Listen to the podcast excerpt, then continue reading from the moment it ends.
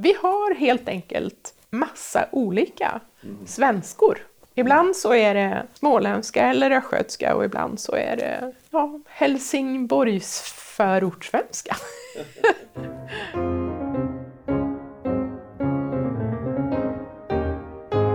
Du lyssnar till Rektorspodden. Podden då jag, Johannes Borggård och framförallt rektor Anders Hagfelt möter en forskare någonstans inom Uppsala universitet.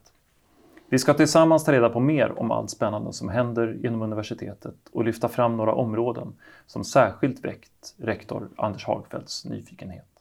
Ja, när jag fick veta att jag skulle bli rektor så tänkte jag wow, det här bland det häftigaste är ju att få möjlighet att ta del av hela universitetets bredd och träffa alla spännande forskare och få veta mer om saker man blir nyfiken på.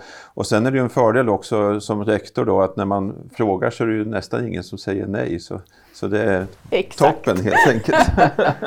Just det, och den som skrattar här bredvid oss är ju Margareta Svan, professor i nordiska språk och forskare på dialekter.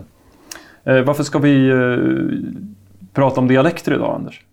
Ja, nej, men det var så här att knappt ett år sedan när jag var kvar i Schweiz så tittar vi då och då på svenska nyheter och så dök det upp ett reportage i någon av nyhetssändningarna om dialektarkivet, tror jag det heter, i Uppsala då. Och sen tänkte jag, det där är ju spännande med dialekter. Och så visste jag att jag skulle tillbaka till Uppsala så jag tyckte det var kul att det var ett Uppsala-inslag. Och sen så tog personen som visar arkivet, det kändes lite slumpmässigt om man tog ut ett kort och så stod det Grane på kortet.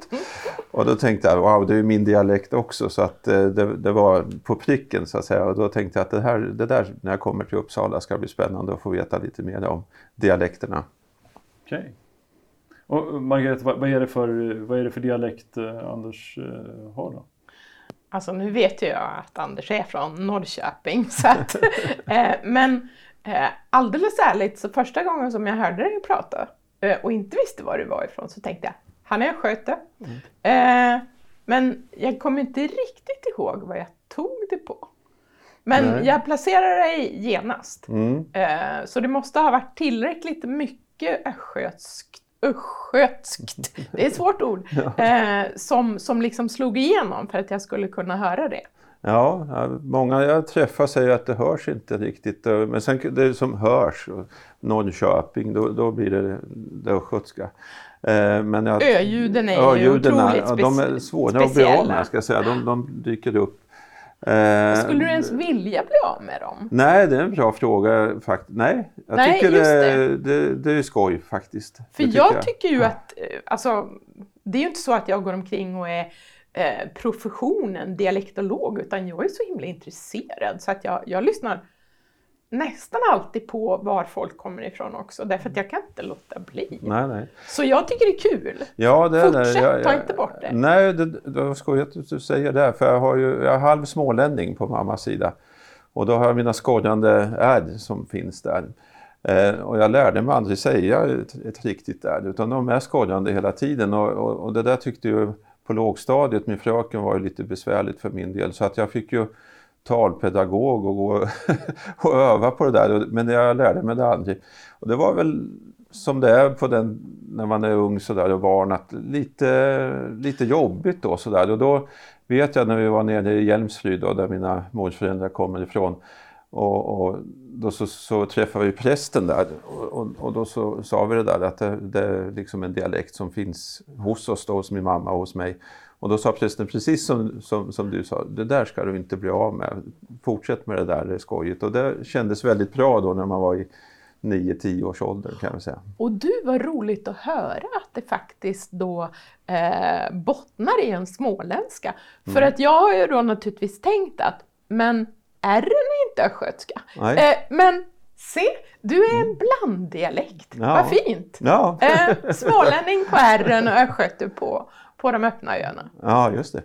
Men det finns ju bakräder i östgötskan också. Men det är det samma då som i västgötskan. Okay. Alltså bakrär hela vägen, så som du säger att du har och som. Alltså både i början av ord och inne i ord. Som om vi säger skånska så är det är bakrär i båda. Ja. I västgötskan så har man bara bakrär i början av ordet och samma sak i östgötskan. Så en västgöte säger röra. Ja, ja. Och en östgöte kanske säger lite mera way-aktigt. Man brukar ju, alltså det finns någon sån här sång om det blir inget way-way. Och man brukar också säga det way-way-way. Men de är liksom mera v-aktiga. Ja, precis. Så kommer från voxen och sådär. Ja. Men vilka... och bara i början av ord. Ja, okej. Okay. Ja, men vilka dialekter är svårast att höra då? Alltså, det är ju så här att de som kommer från Mälardalen, de är ju väldigt utslätade och väldigt, alltså de är mera standardspråkliga. Så det kan vara svårt att placera. Men kommer man från Eskilstuna så är det inte så svårt, för då har man ju den här diftongeringen.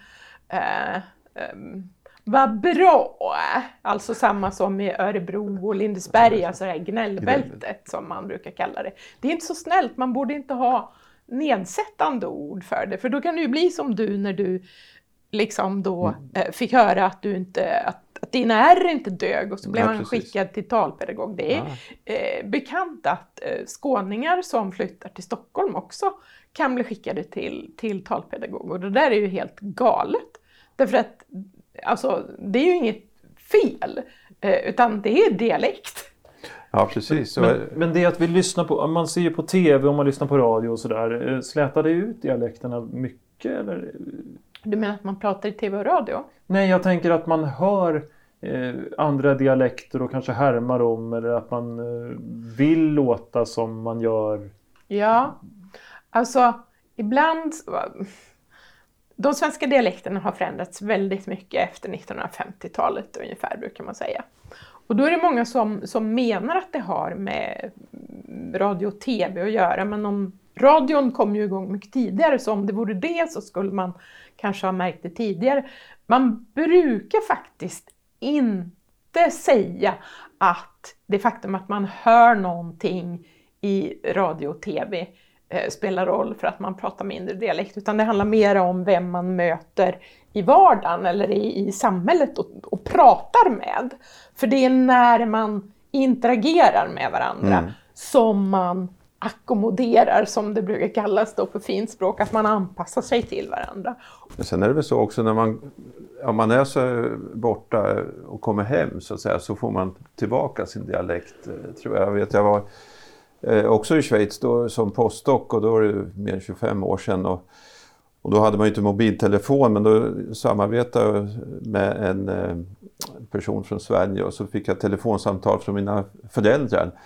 Och då så sa hon, nu hörs du var du kommer ifrån, så att säga, när jag talade med dem. Så då bytte jag liksom, kom in i dialekten förmodligen då. Och så tror jag att det är för väldigt många, att man har... Man har ett bredare register inom sig, och när man då hör sitt hemspråk eller sitt, då kommer man automatiskt att gå över i det. Alltså jag brukar ta mig själv som exempel. När jag kör ner till Västgötland, då blev jag västgötsk i Hova. Av någon jättebesynnerlig anledning så är det som att jag börjar tänka på västgötska då. Alltså, och det tror jag också är någon typ av det här att man anpassar sig, eller det fina ordet ackommodation då. Att man, när man associerar någonting, om du skulle börja prata om när du växte upp eller någonting om Norrköping, så skulle du kanske kunna komma in i mera dialekt. Därför att man faktiskt fungerar på det viset i huvudet. Jag har ju ibland när jag har suttit och jobbat med inspelningar på Västergötland, från Västergötland, och så ringer telefonen på jobbet. Och så är det någon, och så hör man sig själv ha bakre R när man pratar med typ gamle professor emeritus eller något sånt där. Och då, nu är ju det är typ nordister då, så de kanske inte tycker det är så konstigt. Men säger, hörde du, jag hade bakre här. Men någon annan kanske skulle tycka att, vad säger hon? Men det är lite roligt att du tycker det finns, så du, i princip så finns det liksom ingen fin dialekt, det finns ingen ful dialekt heller. Jag tror Oftast är det väl så att den dialekt man själv har, där man kommer ifrån, så tycker man, men den låter ju lite knasigt och skötska, låter lite fånigt och lite fult och sådär. Men, vilken låter bra då? Ja, det var det jag tänkte fråga dig. Har du men någon dialekt? Vad tycker du? Ja, jag tycker dalmål är kul, till exempel. Man blir lite glad av dalmål och sådär. Och sen är ju småländska roligt, det tycker jag. Jag tycker nog att östgötska känns, det är nog lite för nära. Det känns lite sådär fånigt, tycker jag nog. Alltså för det är lite spännande, det här att jag vill att du ska säga handlar ju om att när man har undersökt attityder som är jättesvåra att undersöka. Men när man har undersökt det så är det inte så sällan som man får just resultatet att det man själv pratar, det är inte så fint. Mm. Men det de pratar förhållandevis nära, det gillar man. Så för dig är det då Småland, för det är ju förhållandevis nära. Men för någon annan så skulle det kanske vara då grannlandskapet eller ännu lite längre bort då. Alltså jag tycker ju att, jag tycker om all dialekt. Jag tycker det är, alltså det är inte bara dialekt, jag tycker det är väldigt intressant och spännande med språklig variation överhuvudtaget alltså. Du sa någonting om standardsvenska, vad är det för någonting? Ja, alltså standardsvenska är ju egentligen, skulle man kunna säga någonting, en slags norm. Nämligen det vi skriver, alltså standardskriftspråk. Det är standardiserat, vi vet hur man böjer verb och vi vet hur man, om det heter den eller det och sådana här saker. Och sen finns det ju då också någon typ av standardtalspråk, och det är väl så att det är det man pratar i TV1 och TV2s nyheter. Det ligger lite nära skriftspråket, för det är ju, alltså det är ju inte upplästa nyheter, men det är ändå. Och framförallt så kan man ju säga så här att det är en väldigt neutral svenska som inte går att koppla till några dialekter. Så den som pratar standardsvenska hör man inte var den kommer ifrån. Vem ligger närmast? Ja, för brukar jag säga Jarl Alfrediuska, men han lever ju inte längre, och dessutom så kan man ju säga att alltså det finns en ny norm nu också för TV att man måste inte vara så standardspråklig, men på alltså tidigare så hade man prov med människor för att de skulle få lov att vara nyhetsuppläsare eller hallåor eller hallåmän som ju inte finns längre då. Att de fick faktiskt inte prata någon typ av dialekt. Man skulle inte höra var de kommer ifrån. Ja, när du säger det så kommer jag ihåg en historia, det måste vara mer än 10-15 år sedan. Så satt jag och läste tidningen och så stod det om att en meteorolog som rapporterade om vädret i radion hade blivit avstängd för att han hade för stark dialekt. Och det blev man ju naturligtvis nyfiken på. Så kunde man få höra ett talprov på den här personens dialekt, och så gjorde jag det, och det var ju då östgötska förstås. Ja, det här standardspråk har ju varit en väldigt, väldigt stark norm. Och man har i skolorna haft som utgångspunkt att eleverna ska lära sig att prata ett standardspråk. Och det behöver i och för sig inte vara ett fullständigt neutralt, men ett regionalt standardspråk. Alltså så att i läroplanen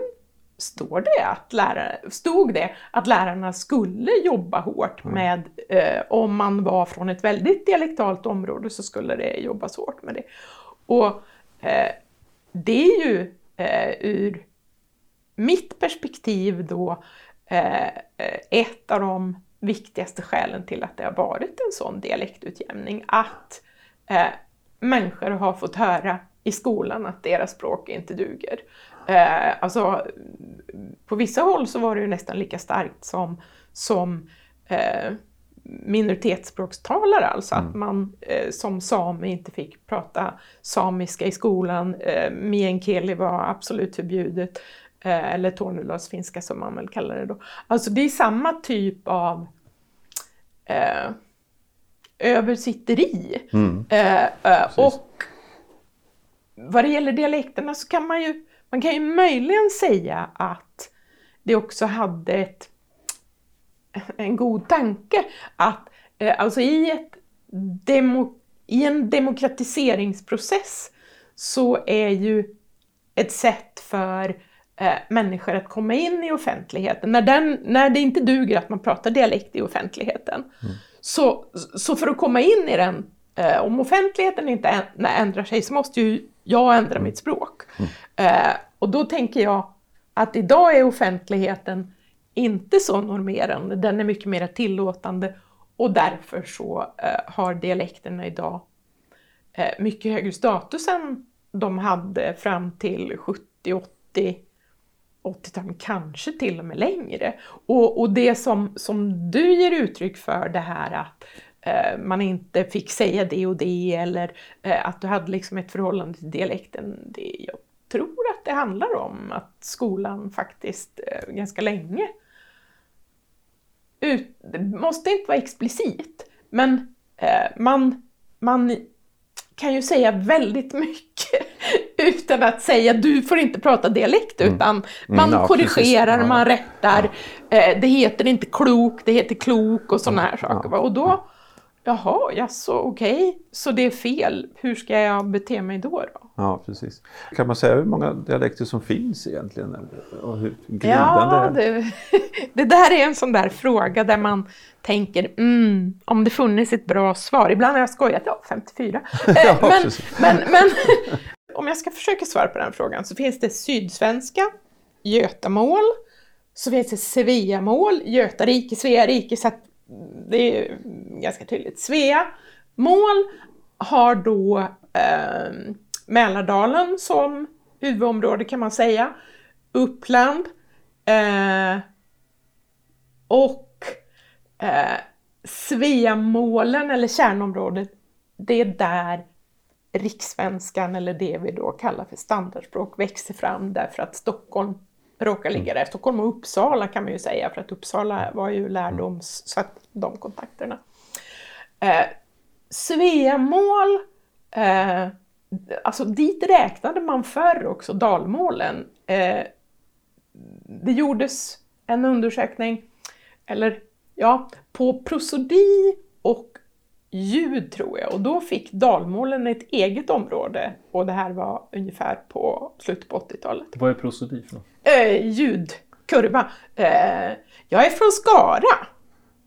Jag är från Falun. Du hör, det är olika prosodi. Olika ljudkurvor. Olika ljudkurvor kan man säga. Man brukar rita dem så här. Dalarna är så. Som en kulle liksom. Ja. Umeå är lite mera så. Lite flackare. Så. Ja. Så om jag kan säga, för nu vi spelar ju in nu så folk hör inte hur jag viftar med armarna. Men jag är från Skara. Jag är från Falun. Ja. Jag är från Umeå. Och ni ser, och det hörs också lite grann. Ja. Och då har jag ju inte sagt Gotland då, för gotländska är ett eget område, för det är så pass många egna drag där som inte finns på andra områden. Och sen, och det här tycker jag alltid är lite diskriminerande eftersom jag har bott länge i Umeå, så är det norrländska mål inte från Gästrikland, fast ibland har man räknat in ända därifrån, och då det som håller ihop de norrländska målen är att det fanns det vi kallar för norrländsk förmjukning där. Mysche, alltså att man... mysche är ju en sån här typiskt känt som jag tror att man ofta hör. Alltså att K inne i ord förmjukas. Skojin är skogen. Men annars så brukar man kanske snarare räkna både Gästrikland, Västmanland och delar av Hälsingland till Sveamål. Och sen de landskap som jag inte har nämnt, det är sådana där mittemellan landskap där det finns lite av varje. Så Närke har jag inte nämnt till exempel, men om ni då tänker på Tiveden som ligger mellan Västergötland och Närke, så är Tiveden en väldigt tydlig naturgräns. Det var svårt att ta sig där. Så dialektområden handlar hela tiden om att folk har umgåtts med varandra så att man har pratat ungefär likadant. Akademiker? Mm. Har vi en egen dialekt? Nu ska jag definiera vad dialekt är.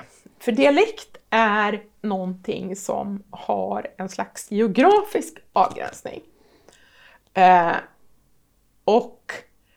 Det betyder ju inte då att vissa drag som finns i Skåne inte kan finnas på andra ställen också.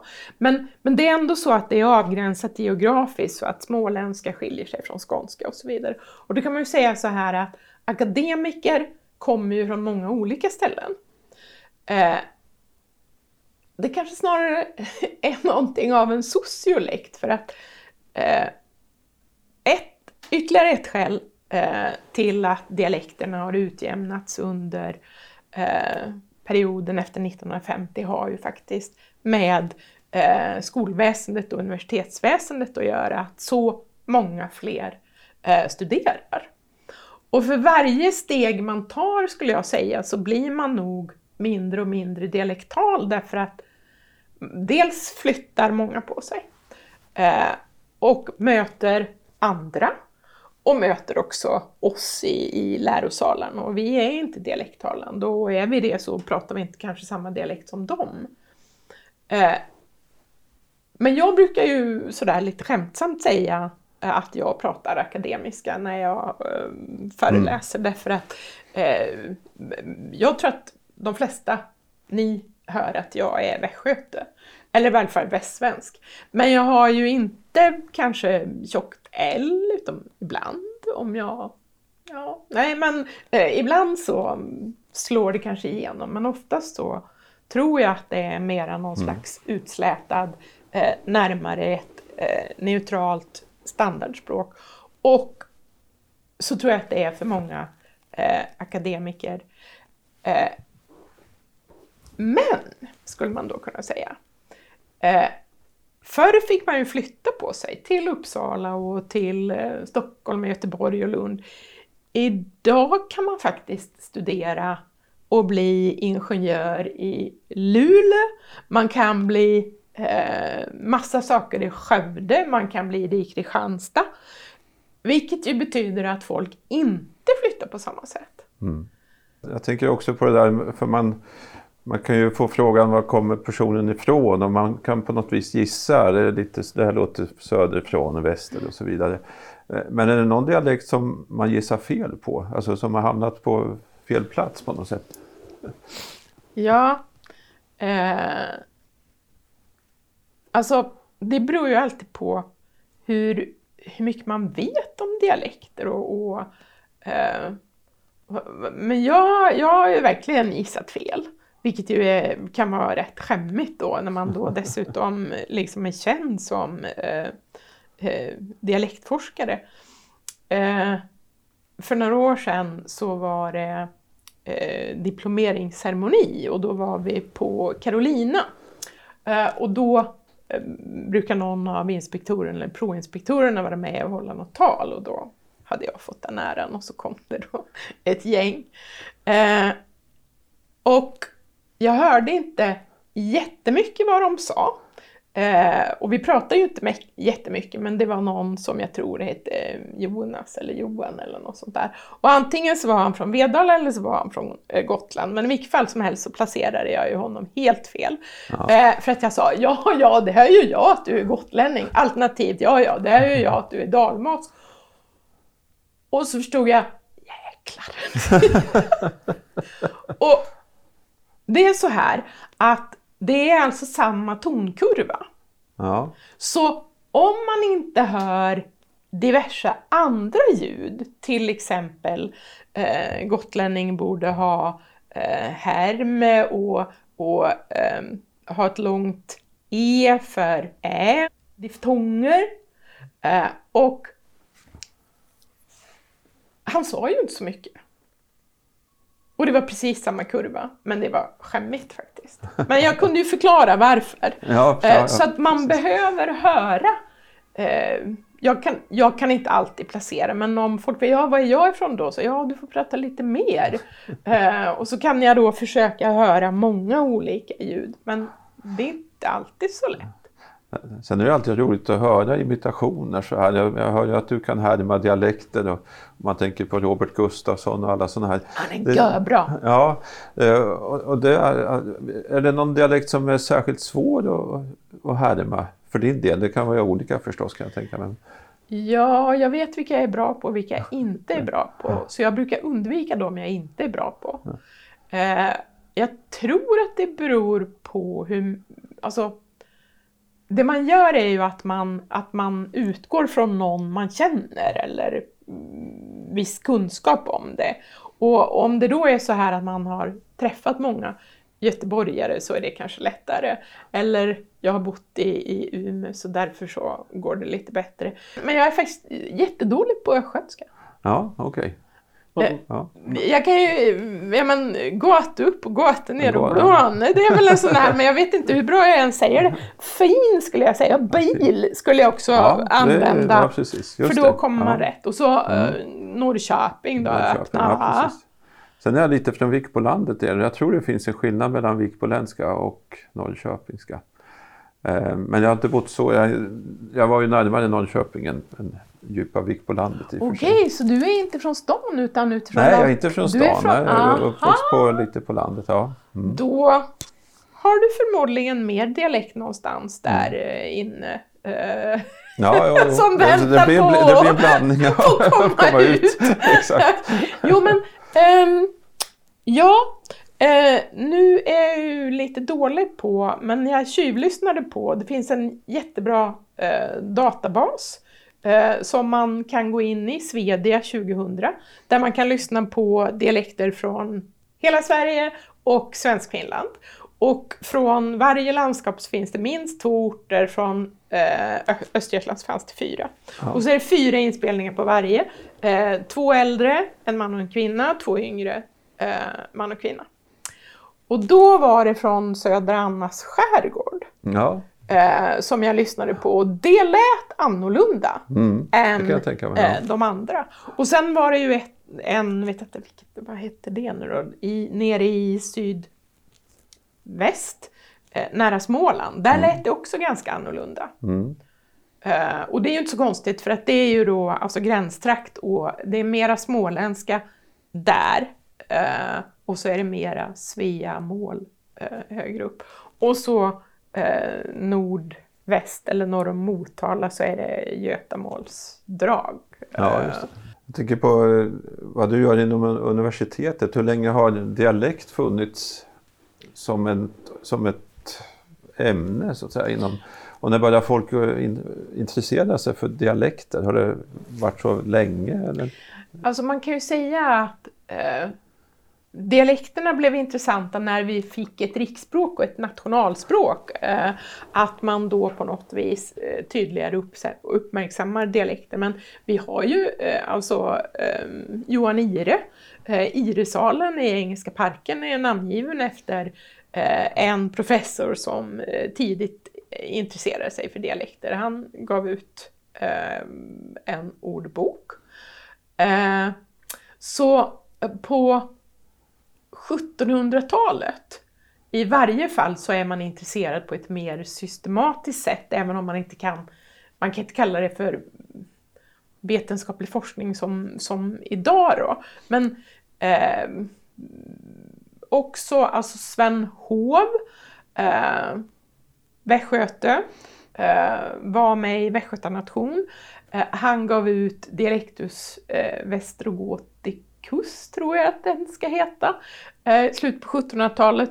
Och där är det både ord och böjning. Så att oftast var man kanske mest intresserad av andra ord. Alltså det var inledningen, vad är specifika dialektord.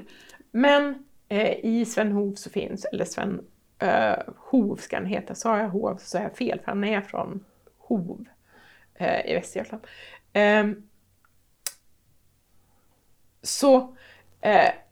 Mest ord tills i mitten på 1800-talet. Då fanns det en strömning inom språkvetenskapen som egentligen kanske är början på riktig språkvetenskap.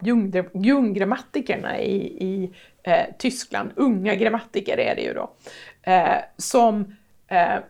Alltså att man hade förstått att det fanns likheter mellan de olika språkfamiljerna och att det gick tillbaks till indiska och sanskrit och så vidare. Och då blev dialekterna också väldigt intressanta för att man också i dialekterna ville hitta de här ljudlikheterna. Så då började man samla in dialektmaterial som inte var ord utan som var jättefokuserat på ljud, hur man så att säga uttalade vissa saker. Så började man göra dialektkartor då för att placera de här olika ljuden så att man då skulle kunna se om de stödde de här lagarna som de formulerade. Nu gjorde de inte det därför att dialekterna, alltså man kan ju säga så här att där handlar det mer om någon slags essentiell förändring, någonting som skedde, men dialekter förändras ju för att man träffar varandra, umgås och pratar. Men det var man kanske inte så intresserad av då. Men då, och det var då också som du sa att du hade hört den här radiogrejen, om, eller tv var det, dialektarkiven, de startades i samband med det här, alltså en slags nationalromantisk rörelse också, att man ville samla in, man ansåg att dialekten höll på att försvinna och så började man då samla in. Så det allra första man gjorde var att man skickade då ut, professorerna här skickade ut sina studenter och det skapades landsmålsföreningar. Så Västgötas landsmålsförening var först, men sen kom alla de andra. Så på sommarloven så cyklade de runt i olika socknar och så ville de få folk att säga de här orden. Så att man då kunde konstatera om man hade bakre R eller inte. Så det finns jättefina böcker där man kan se då att jaha, man har sagt röra och rolig och man har sagt få. Och på vissa ställen har man sagt bageri, men på andra ställen har man sagt bageri. Ja. Och där kan vi då gå in idag och få hjälp med hur uttalades det här. Och sen så börjar man intressera sig för orden igen, men inte orden bara utan ord och sak. Så etnologin eller folklivsforskningen blev en slags följd för att man då, man ville också spara folkminnen, alltså inte bara orden, olika ord för räfsa, utan hur räfsade man, var räfsade man och när räfsade man och sådana här saker. Mm. Och sen så småningom så kom bandspelaren, eller ja, det är faktiskt ganska tidigt som man har gjort olika typer av inspelningar som inte har varit bandspelare, men med bandspelaren 40-tal framförallt så börjar man åka runt med en jättebil och så någon sån här gigantisk inspelningsutrustning. Och sen har ju den blivit mindre och mindre. Men på dialektarkivet finns då enorma mängder sparade, inklusive de här korten som du hörde, eller det här glaner då. Ja. Alltså då var man ju intresserad av den genuina dialekten som man kallar det. Alltså den sanna dialekten, och den skulle inte vara påverkad av någon standardsvensk eller något riksspråk eller något sånt där. Så att man försökte fråga och också spela in sådana som aldrig hade flyttat från den här byn då. Och de skulle helst vara väldigt gamla. Oftast män var de också. Det kan ju ha handlat om att de som samlade in var män, men det är mera mänsspråk som finns. Mm. Med sociolingvistiken, eller språksociologin, alltså språk kopplat till sociala grupper i högre grad. Med 1960-talet så kom ju en, kan man säga, någon slags, inte protestvåg, men alltså den generativa grammatiken, där intresserar man sig för strukturer, och man tänker sig att vi människor har liksom en språklig struktur i huvudet som vi föds med, och sen så beroende på var man bor så händer det och det. Men man var inte så intresserad av variationen. Språksociologerna är väldigt intresserade av variationen och kopplade det väldigt mycket då till socialgrupper. Det var så det började, men man upptäckte himmel, det finns stora skillnader mellan män och kvinnor också. Så då undersöker vi det också. Och ålder. Så då var det liksom den här strukturerade variationen som man letade efter. Väldigt kvantitativt. Många inspelningar. Så att man hade många män. Socialgrupp 1. Åldersgruppen D och D. Eller många män. Man kanske hade 5 stycken. Och tillsammans så blev det då en större... ett större antal som man då kunde statistiskt se att ju högre socialgrupp desto mera standardspråk, ju lägre socialgrupp desto mera av lokalt språk beroende på vad man gjorde undersökningar. Ja. Den största och viktigaste i Sverige är gjord här i Uppsala, Bengt Nordberg, Eskilstuna. Ja. Eskilstuna är den en av 3 orter i världen som är mest undersökt. Så att, aha, okay. Eskilstuna är jättespeciellt på det viset. 30 år efter, eller 25 år efter Bengt Nordbergs stora Eskilstuna-undersökning så kom det en ny där man gjorde återbesök i Eskilstuna och då kunde se vad har det skett för förändringar. Vilka grupper pratar nu mer eller mindre lokalt standardspråk. Och det var också delvis exakt samma personer som man undersökte. Jaha, jag har mitt barnbarn i Eskilstuna så vi se vad han får. Då måste för du lyssna på hur han låter. Ja, han är 9 månader så det blir spännande att se vad han kommer få för det. Men alltså, det är riktigt bra Uppsala-forskning. Ja. Känd i världen och alltså det här att man gör om en undersökning på samma premisser och då kan liksom se språklig förändring i realtid. Ja. Det var en av de första som gjordes här i Uppsala. Eva Sundgren. Kan man, om man följer någon slags variation så här historiskt, kan man se trender så att man till och med kan börja fundera på för att se hur kommer dialekten se ut om 10-20 år? Ja. Det kan man faktiskt. Jaha, okay. Därför att det man gör är ju att man så att säga kan se att vissa förändringar har redan skett och de är de första och det är ofta syntax eller grammatiska förändringar. Alltså om man tänker på att vi i svenskan har haft verbkongruens som man ju har i nästan alla andra språk. Det vill säga om man I am, you are. Alltså att man böjer verbet efter vilken person det är. Det försvann väldigt tidigt i många svenska dialekter. Och så... I skriftspråket så behöll man en pluralform. Ni vet, kräftor kräva dessa drycker. Det är ju pluralform då. En kräfta kräver, men kräftor kräva. Det skrev man väldigt länge in på 1900-talet. Men det var väldigt få som hade det i talspråket. Aha, så att det var en sån här sak som man var tvungen att lära sig i skolan. Men i vissa dialekter så har man då behållit den här...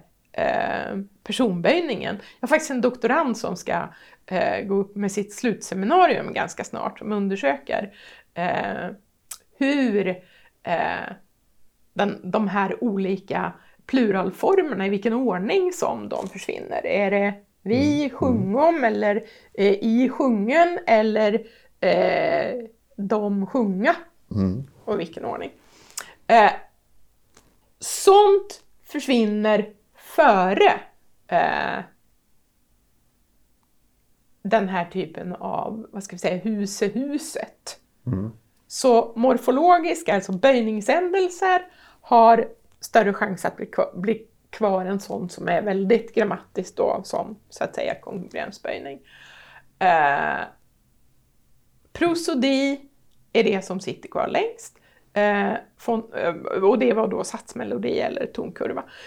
Och olika ljud är också det som sitter kvar. Så om man försöker att lägga bort en dialekt så kommer man att lägga bort de här väldigt specifika grejerna som inte andra har, som man inte hör omkring sig först. Eller sånt som man lär sig inte är fint. Och sen sitter huset, kommer nog många ha kvar. Det är väldigt mycket sån i Eskilstuna. Så alltså det som många använder i en dialekt, det är kvar längre än det som få. Så, och prosodin är det som sitter kvar längst hos oss. Det här är ju kul, liksom.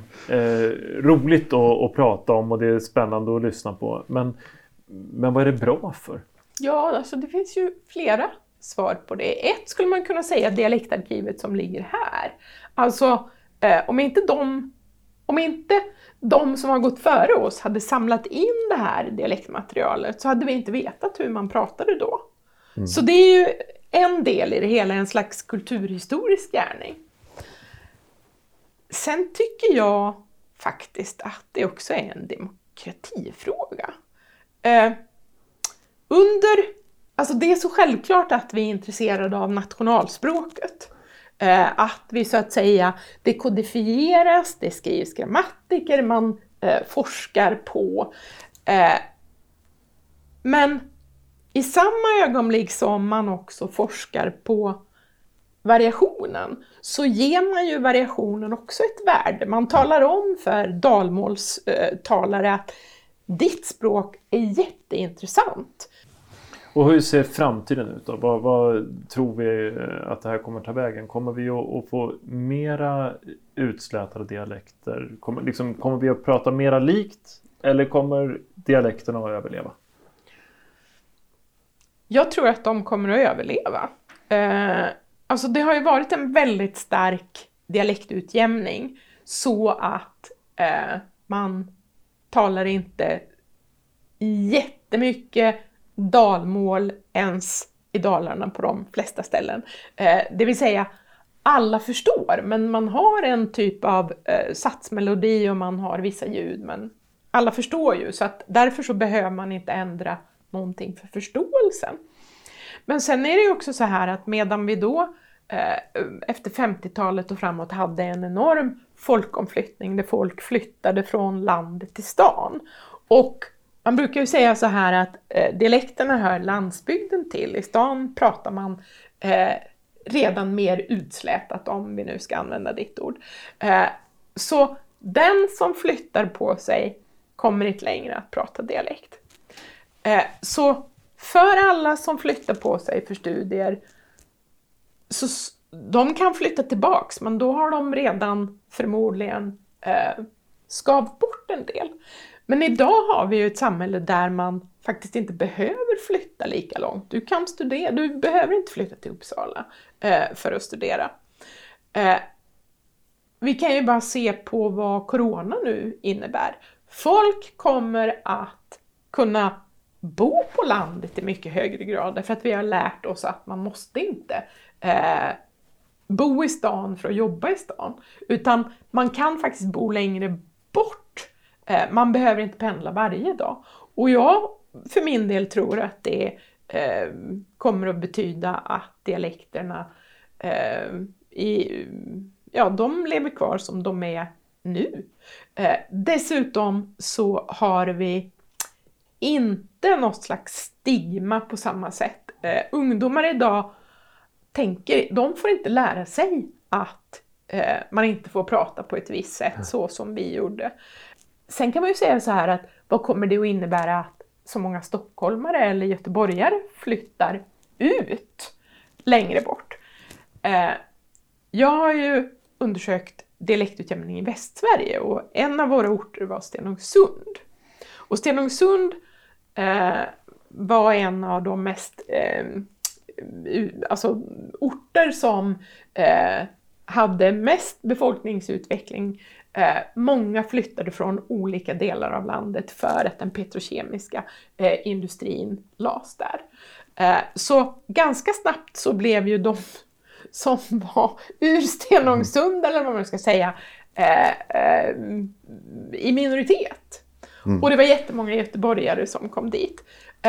Så göteborgskan har tagit över. I Stenungsund så talas det inte någon bohuslänska längre, utan det är antingen göteborgska eller någon slags blandning då. Ja, det finns kanske en del äldre som fortfarande har lite bohuslänska.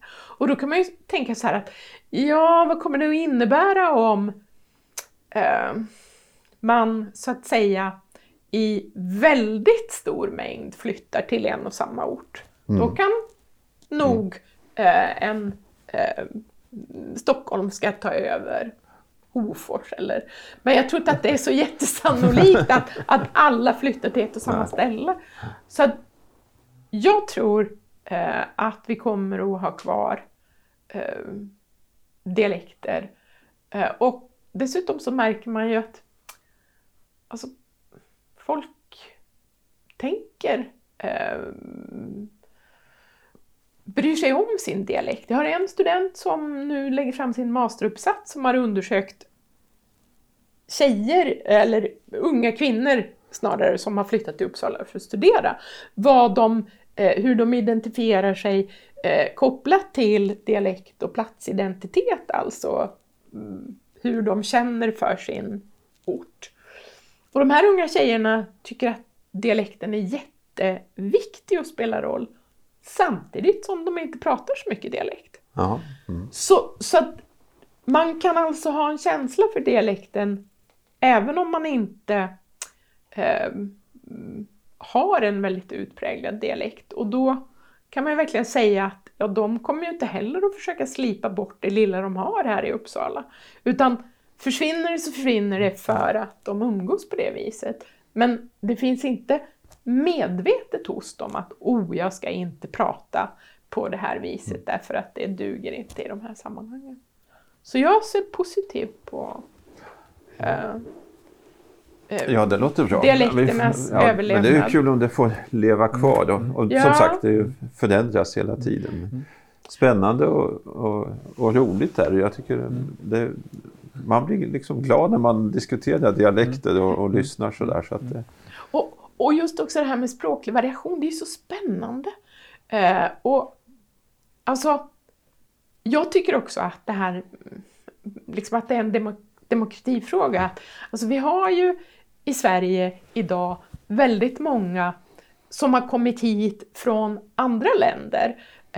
Som då kommer att prata svenska på ett annat sätt. Mm. Och ju mer vi tillåter att man låter dialektal, desto mer tillåter vi ju också att man har någon slags substrat, att man inte går omkring och har så mycket synpunkter på att den där svenskan räcker inte till eller duger inte till, utan vi har helt enkelt massa olika svenskor runt omkring oss. Ibland så är det småländska eller röskötska, och ibland så är det